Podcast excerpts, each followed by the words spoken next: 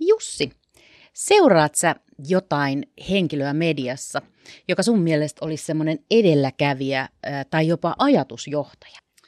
Mä oon yrittänyt välttää takertumasta yksittäisten ihmisten ajattelua, että ehkä mieluummin tämmöiseen niin ryhmäajattelutyyppiseen. Mutta niin, jos nyt kuitenkin joku pitäisi sanoa, niin mä ehkä sanoisin Homer Simpsonin. Että sen ajattelussa on jotain semmoista tiettyä rajoittamatonta lapsenomaista niin kuin menoa ja meininkiä ja, ja se ainakin itseä viihdyttää. Se muun muassa suunnitteli semmoisen auton, jota edes Elon Musk ei uskalla tehdä. Okei, toi oli kyllä aika yllättävä taas. Mutta mua kiinnostaisi enemmänkin tietää, että millaisia kompasteluja ja kokeiluja tällaisilla ajatusjohtajilla on siellä taustalla. No Huumirilla on ainakin aika paljon kompasteluja. Totta. Tämä on Tulokuuma podcast, jossa avaamme keskustellen ovea verohallinnon uudenlaiseen työkulttuuriin ja sen taustalla olevaan johtamiseen, positiiviseen työntekijä- ja asiakaskokemuksen rakentamiseen. Meidän vieraana on tänään kehittäjä ja kokeilija, mutta myös virkamies Johanna Kotipelto. Mun nimi on Hanne Otsari, veron viestinnästä, ja kanssani mikrofonin jakaa Jussi Miettinen, virkamies verolta hänkin ja vapaalla vantaalainen farmari. Jonna, tosi kiva, että me saatiin sut tänne jutusteluhetkeen kertomaan muun muassa kokeiluihin liittyvistä asioista. Mikä on ollut viimeisin semmoinen henkilökohtainen kokeilu sun elämässä? Hm. Hauska olla täällä. Tota, kyllä se oikeastaan liittyy noihin kieliin. Eli ei, ei niinkään kitaran kieliin, se, se, niihin mä en koske, mutta tota, ää, porukoissa on ihmisiä, jotka ei vielä ole niin fluentteja suomen kielellä, niin mä oon ollut semmoinen, joka usein käännän. Ja sitten ihan sellainen henkilökohtainen aluevaltaus oli yksi biisi, joka vaan soi ja soi ja mun mielestä se pitäisi laulaa suomeksi, niin mä kokeilin, että saisinko mä sen sanoitettua suomeksi. Et se on nyt vähän niin kuin prosessissa, mutta siinä on sitten paljon viranomaisia ja muita oikeuksien omistajia, joita pitää käydä katsomassa mm. ensiksi. Kuulostaa tosi mielenkiintoiselta. Joo, tuossa on, on, on kokeilut jo ihan isollaan. Kyllä. Nämä kokeiluthan kuuluu tämmöiseen ketterään tekemiseen vähän samalla tavalla kuin tomaatti, spagetti. Ja mä voisin kysyä, että, että millainen sun tie on ollut tämmöisen niin kuin kokeilujen maailmaan ja, ja miten susta tuli tämmöinen kokeileva virkamies verohallintoon? Mm. Jos ei mennä ihan Roomaan saakka, aprillipäivä 97 toi mut silloin niin kuin asiantuntijaksi ja mä lähdin kasvamaan ikään kuin henkilöverottajaksi ja sitten osakeyhtiöverottajaksi ja olipa sfääreissä kansainvälinenkin verotus jossain kohdassa. Mutta hyvin äkkiä mä löysin itseni aina jostakin kehitysprojektista. Et mä olin sitten se, jolta odotettiin jonkunlaista näkemystä. Ja ehkä jos mä ajattelen sellaista ensimmäistä, joka toi mut niin kuin lähelle viestintää, niin oli – viime vuosituhannen puolella avattiin vero.fi ja, ja silloinen viestintäpäällikkö pyysi, että jos mä voisin vähän miettiä, että millainen sen etusivun pitäisi olla englanninkielisenä. Ja silloin jotenkin tuntui siltä, että ainoa tapa saada se todella toimivaksi olisi niin kuin kokeilla, että jos se tehtäisiin näin, niin löytääkö kaikki maahantulijat omansa ja entäs sitten kun ne lähtee Suomesta – No sitten osoittautui, että ei nyt ihan noin laajasti olisi pitänyt ajatella, että ihan vaan olisi nyt nämä otsikot tästä käännetty, niin se olisi riittänyt. Mutta se jäi sillä lailla niin kuin hampaankoloon, että mä pitelin sitä tallessa ja taisin viime keväänä esitellä sen jollekin, joka sanoi, että meillä on nyt tällainen ajatus, että me laitettaisiin tänne tällainen maahantulijan ja maasta lähtien. Ja mä ajattelin, että okei, nyt mä voin laittaa tämän roskiin, että se idea on niin kuin löytynyt.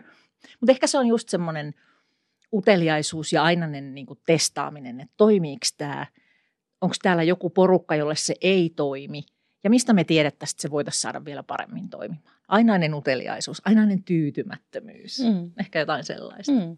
Niin, se on se kuuluisa mindset nyt varmaan, mistä sä puhut ja mitä sä kuvailet tuossa. Mm. Mutta sulla on tosi laaja kokemus erilaisista ihan oikeasti isoista hankkeista ja projekteista, joita vuosien varrella täällä on toteutettu hallinnossa. Yksikö, missä sä nyt työskentelet, on tuotteet yksikkö nimeltään, eikö näin ole? Kyllä. Ja joo. siellähän nimenomaan toteutetaan hyvin pitkälle eh, tämmöisiä isoja ICT-ratkaisuja, mitkä on ihan verohallintotasoisia. Avaa meille hieman, että millaisia kokeiluja just nyt teillä on menossa?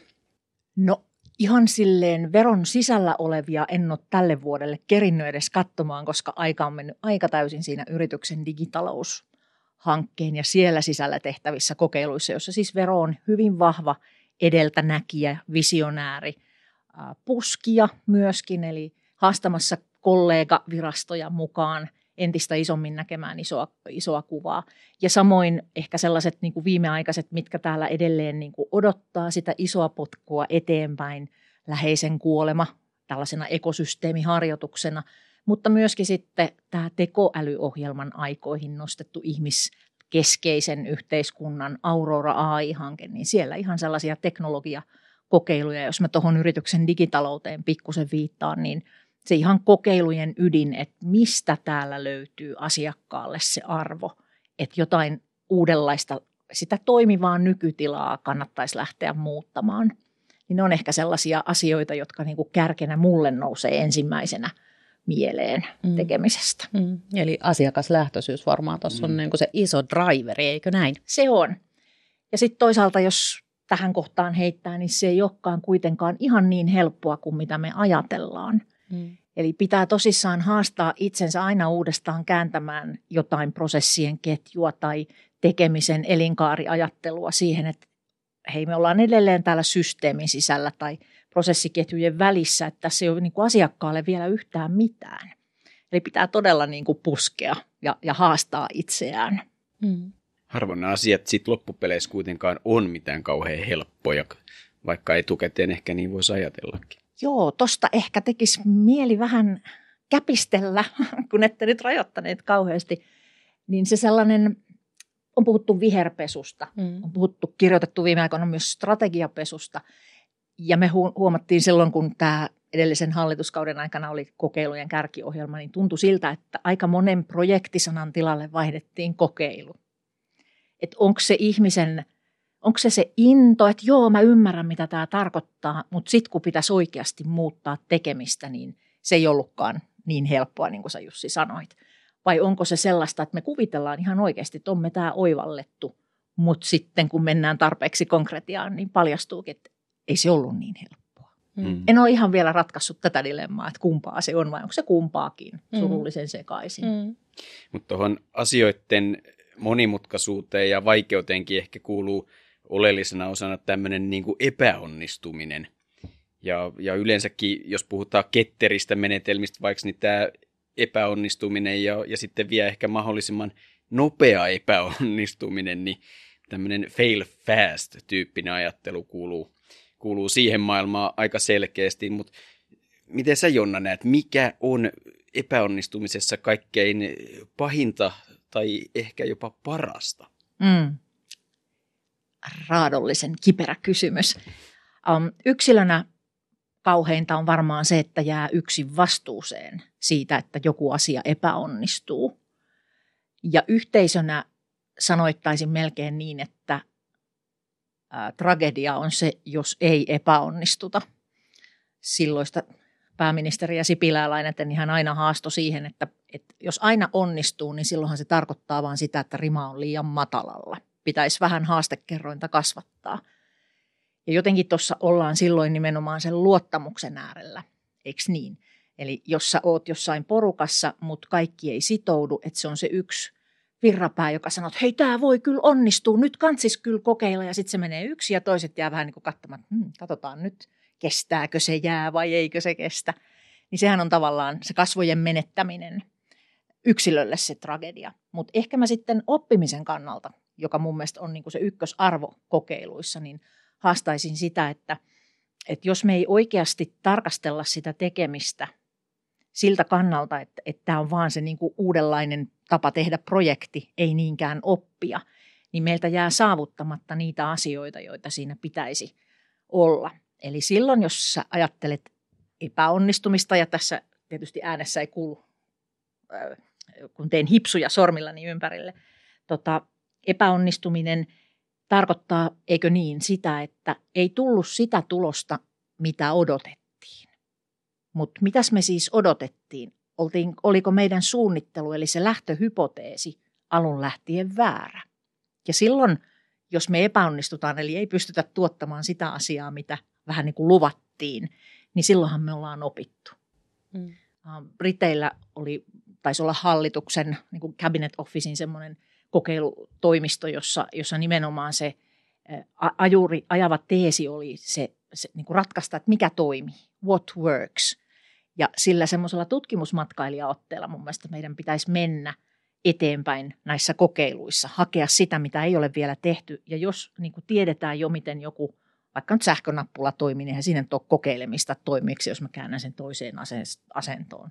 No, sanoisi Kai Homer. Mm. Mutta tavallaan epäonnistuminen on itse asiassa aika kauheata. Meillä jokaisella varmasti mm. on henkilökohtaisia kokemuksia siitä, että kun kompastuu jossain jutussa.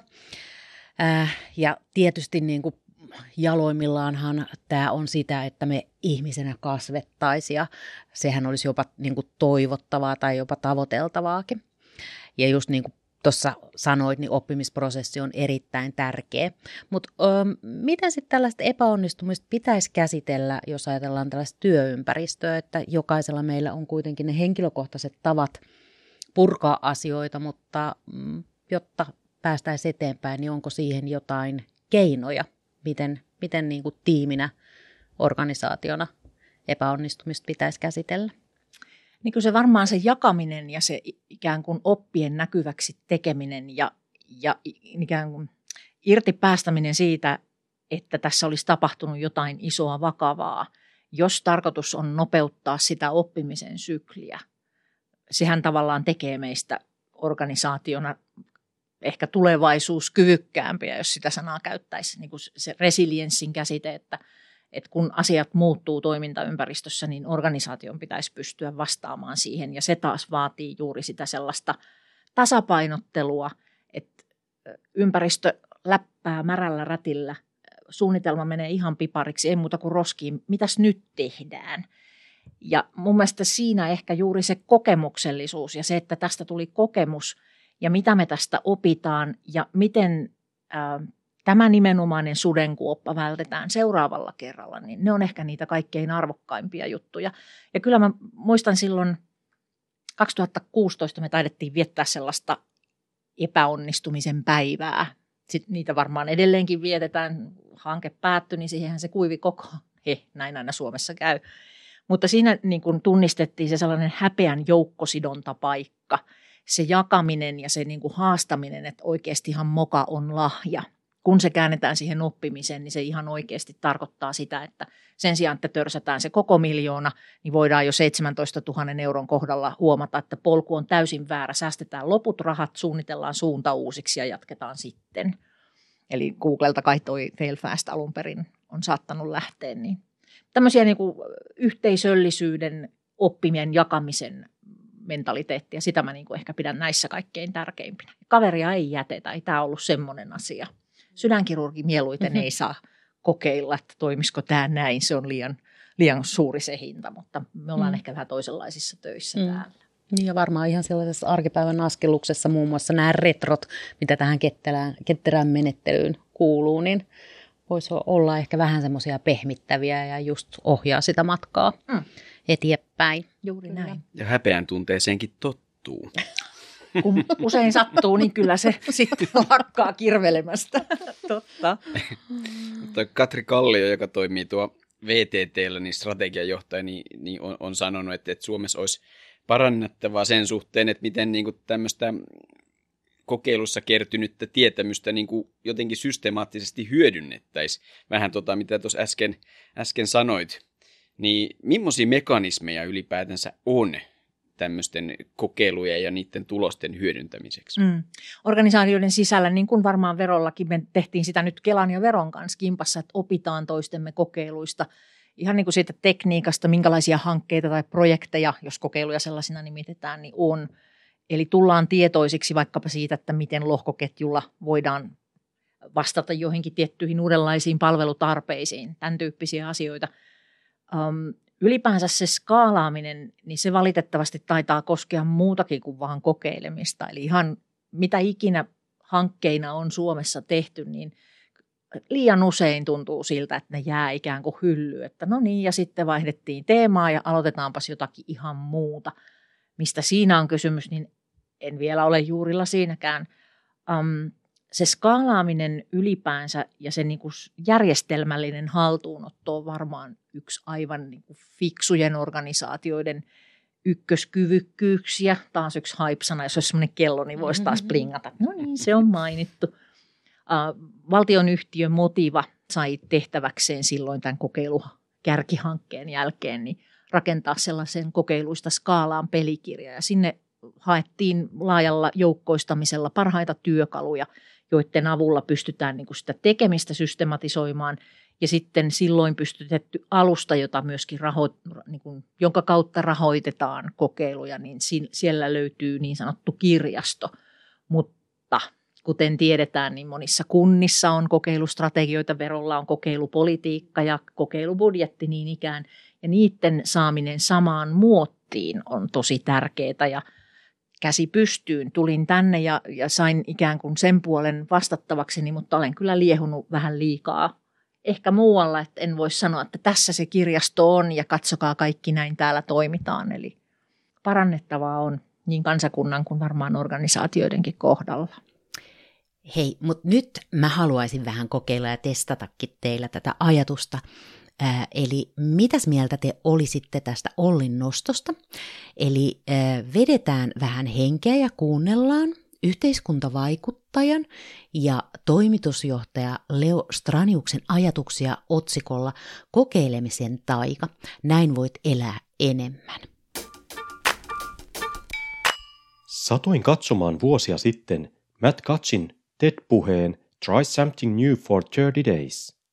Kats muistuttaa, että seuraavat 30 päivää tulevat kulumaan joka tapauksessa, halusimme tai emme. Miksi emme siis kokeilisi jotain uutta? Itse olen kokeillut. Viime vuoden aikana kokeilin joka kuukausi jotain uutta tapaa. Harjoittelin esimerkiksi seisomaan käsilläni ja ratkaisemaan Rubikin kuution. Opettelin ottamaan kesken työpäivän päivätorkut ja testasin päivittäistä 10 tunnin diettiä. Kokeilut tekivät arjesta rikasta ja vaihtelevaa, toki paikoin hyvin kuormittavaakin. Osa kokeilemistani tavoista jäi osaksi arkea, osa ei toiminut lainkaan. Yksi asia kuitenkin yhdisti. Opin paljon uutta ja olen monta kokemusta rikkaampi. 30 päivää on juuri sopiva aika testata jotain uutta tai vastaavasti myös päästä eroon jostain itselle haitallisesta tavasta. Kokeilut ovat siitä hyviä, että silloin voi testata jotain itselle uutta ja vierasta asiaa ilman isoja riskejä ja sitoumusta. Henkinen ja fyysinen investointi on kohtuullinen. Itse aion jatkaa kokeiluja myös vuonna 2022. Jossain vaiheessa voi tulla kuitenkin raja vastaan. Liiasta kokeilemisestahan voi tulla tylsä ja vakiintunut tavallinen tapa. 30 päivän henkilökohtainen kokeilu. Eh, kuulostaa tosi mielenkiintoiselta, mutta samalla tavalla pikkasen ehkä pelottavalta ja vaikealtakin. Eikö se ole niin, että jos ei ole riittävästi semmoista aitoa halua muutokselle, niin, niin tämmöiset uudet toimintatavat ja, ja suunnittelut tuppaa viemään ihan liikaa aikaa ja vaivaa, ja, ja niistä tulee jotenkin semmoisia niin hankalia. Eh, miten, Jonna, ihmisiä niin kuin inspiroidaan, innostetaan tai rohkaistaan kokeilemaan ja miten niin kuin sitä yhteistä ymmärrystä siitä, että minkä takia ylipäätänsä kokeillaan, niin pystytään lisäämään? Mm, tosi, tosi hyvä kysymys. Ehkä tuossa sitaatissa tulikin se isoin ja tärkein oivallus esille, että kulttuuri muuttuu tai toimintatavat muuttuu vain tekojen kautta. Ja kokeilemisessa on nimenomaan Tuulenmäen Anssin sanojen mukaan kyse siitä, että ei uimaan opita tälleen kivasti neukkarissa, vaan kyllä se on mentävä veteen. Ja sitten toinen asia on niin isojen kokonaisuuksien, viittasit siihen suunnitteluun. Mehän ollaan oltu suunnittelukulttuurin maailmassa. Ja ehkä ajattelen niin, että edelleen me yritetään skrumillakin vetää vähän semmoisella vesiputouksella, että hallinnan harha pitää – näpit valkoisina kiinni, että mun täytyy tietää, mitä tämän kokeilukauden sprintin lopuksi meillä on käsillä. Ja jos ei ole, niin se on fail, ja sitten siitä pitää tehdä ehkä jopa muutospyyntö, jotta saadaan hyväksyttyä se, että ei tämä nyt mennyt niin kuin Strömsössä.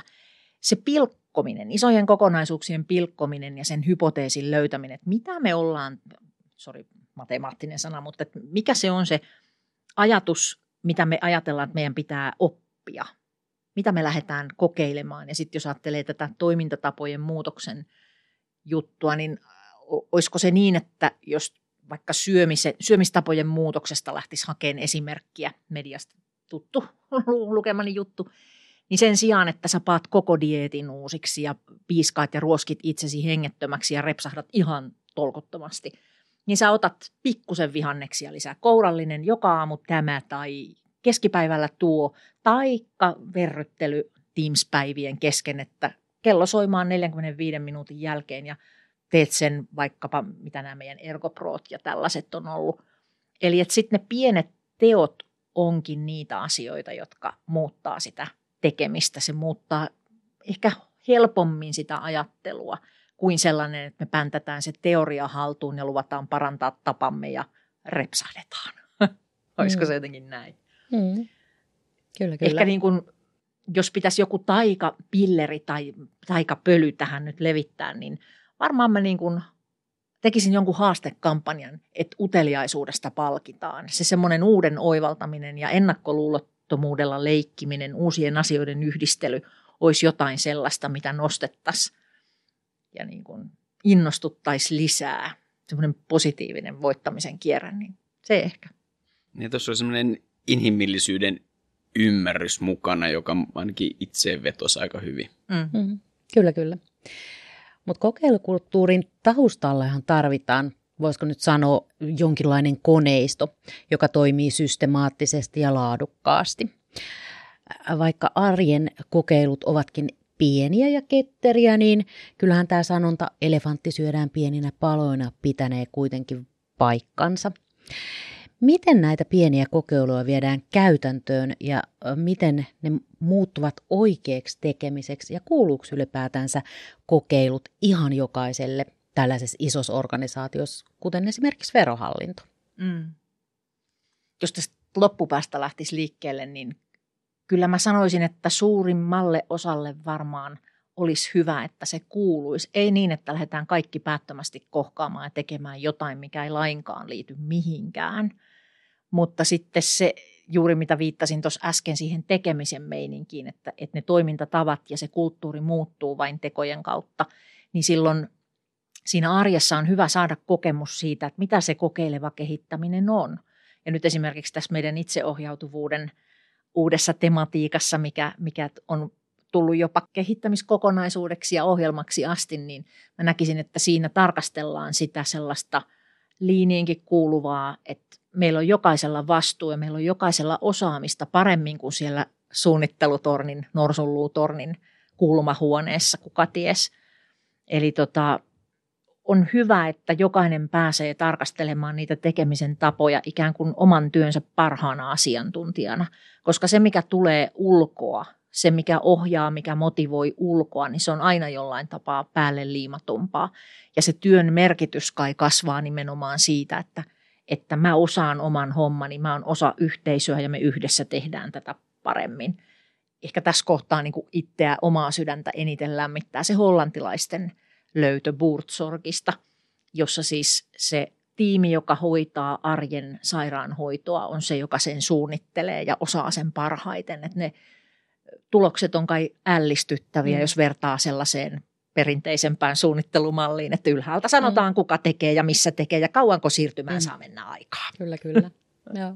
Kuulostaa äh, tutulta ainakin muutamien vuosien takaa. Että ehkä kuitenkin mekin tuossa ollaan jo vähän verohallinnosta päästy eteenpäin, että, että ihan, ihan semmoista ylhäältä käskemistä ei kaikki, kaikki kyllä enää ole. Ei todella, ei todella, näin on. Mutta ehkä mä juuri niin kun sanoittaisin vielä sitä haastetta, että – ne tavat on lujassa.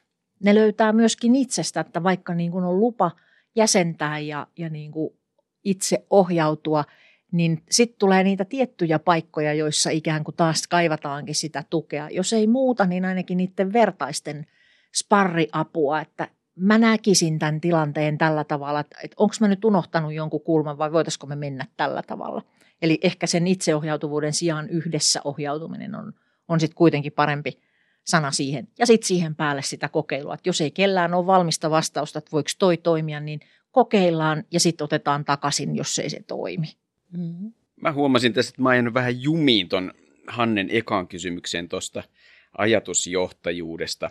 Mutta niin, pystyisikö meillä verohallinnossa joku asiantuntija, virkamies, niin, niin omassa elämässään kehittymään tämmöiseksi niin kuin ajatusjohtajaksi? Ja pystyykö niin kuin organisaatio olemaan, olemaan niin, niin tämän tyyppinen ajatusjohtaja ja jotenkin näyttää etukenossa tietä muille? Kyllä mä sanoisin ehdottomasti kyllä kumpaankin. Kuka tahansa, eihän siihen tarvita oikeastaan kuin intohimoa, yhdistelykykyä, ää, uteliaisuutta. Kuin vain. Joo, pieniä juttujahan noin on. Hyvää työyhteisöä, juuri näin, juuri näin.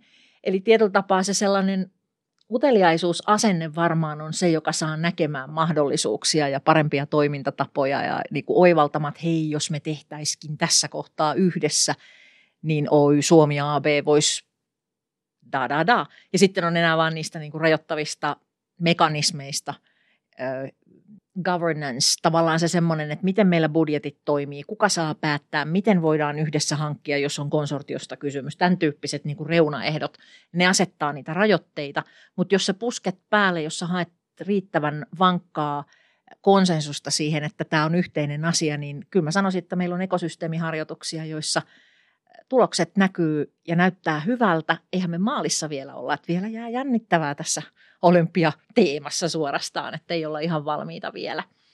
Mitä tulee sitten organisaatioon, niin aika moni itse asiassa sanoo, johtaja tai asiantuntijat välillä on jo vähän noloa, kun aina veroa niin suitsutetaan. Ja jos ajattelee meidän sitä tähän astista kultatuotetta, esitäytettyä veroilmoitusta, niin kyllähän siinä on ollut vahvaa visionäärisyyttä, mutta myöskin sitä kokeilullisuutta, että ei ole vedetty koko isoa palettia kerralla ja kunnolla, vaan on niin kuin pala kerrallaan katsottu, että mitä sitten tapahtuu rajatussa kohderyhmässä, mikä osaltaan on sitä kokeilevan kehittämisen ydintä ihan selkeästi. Sitten vaan nälän pitäisi kasvaa syödessä, että mitä seuraavaksi.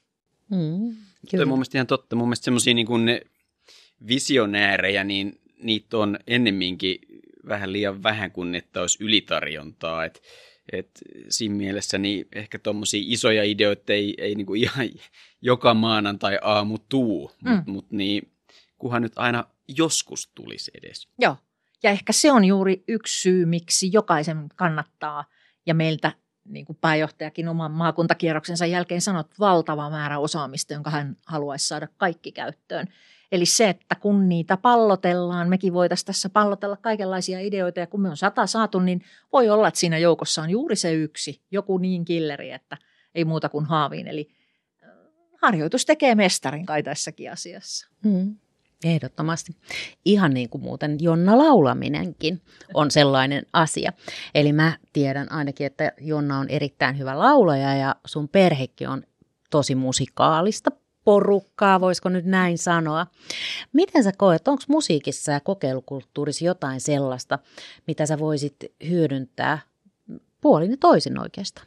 Ehdottomasti. Ehdottomasti. Siinä on sellainen, tiettäkö, että et taustalla on rytmi ja sun pitää vaan saada siitä kiinni, eli se semmoinen jammailun hauskuus. Um, sallitaanko pieni anekdootti? Tottahan toki. Viralliset virkamiehet oli sellainen kokeiluverkosto ja ministeriöistä virkamiehiä ja sitten joku oli saanut päähänsä, että otetaan tähän semmoinen vähän toisenlainen ö, ote ja, ja tota, se alkoi se aamupäivä sillä tavalla, että siellä oli ö, porukka toi sinne rumpuja mm-hmm. ja sitten nämä jäykät virkamiehet, me, meidät jäykät virkamiehet pantiin sitten tiimeihin ja joku sai tehtäväkseen ikään kuin ottaa jonkun perusrytmin, johon toiset sitten tuli mukaan. Ja ne oli siis loistavia ne ilmeet, kun oli niinku semmoinen pyhä pöyristys, että ja, ja niinku meidän kokousajallako tämmöistä harjoitetaan.